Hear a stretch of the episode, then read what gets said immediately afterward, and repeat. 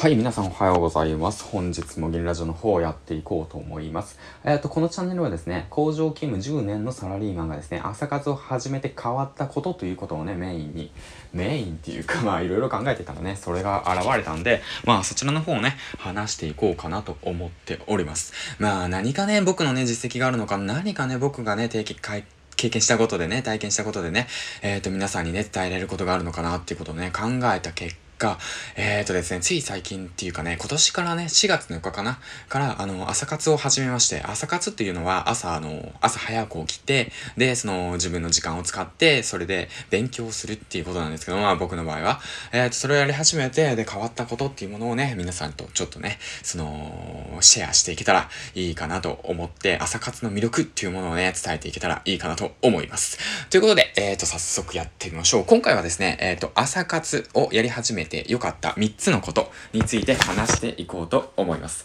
えーとですね、1つ目、えー、頭が冴える。2つ目、時間制限がある。三つ目、ポジティブになれる。えっ、ー、とね、今ね、ほんとね、パッとね、思いつったね、この三つのことなんでね、あのー、途中で変わるかもしれないですね。うん。何言ってんだ？お前は。うん。でね、えっ、ー、と、朝活のメリットなんですけども、皆さん朝活動していますか？えっ、ー、とですね、僕は活動しております。えっ、と、もうこれもう一回切ろうかな。よし。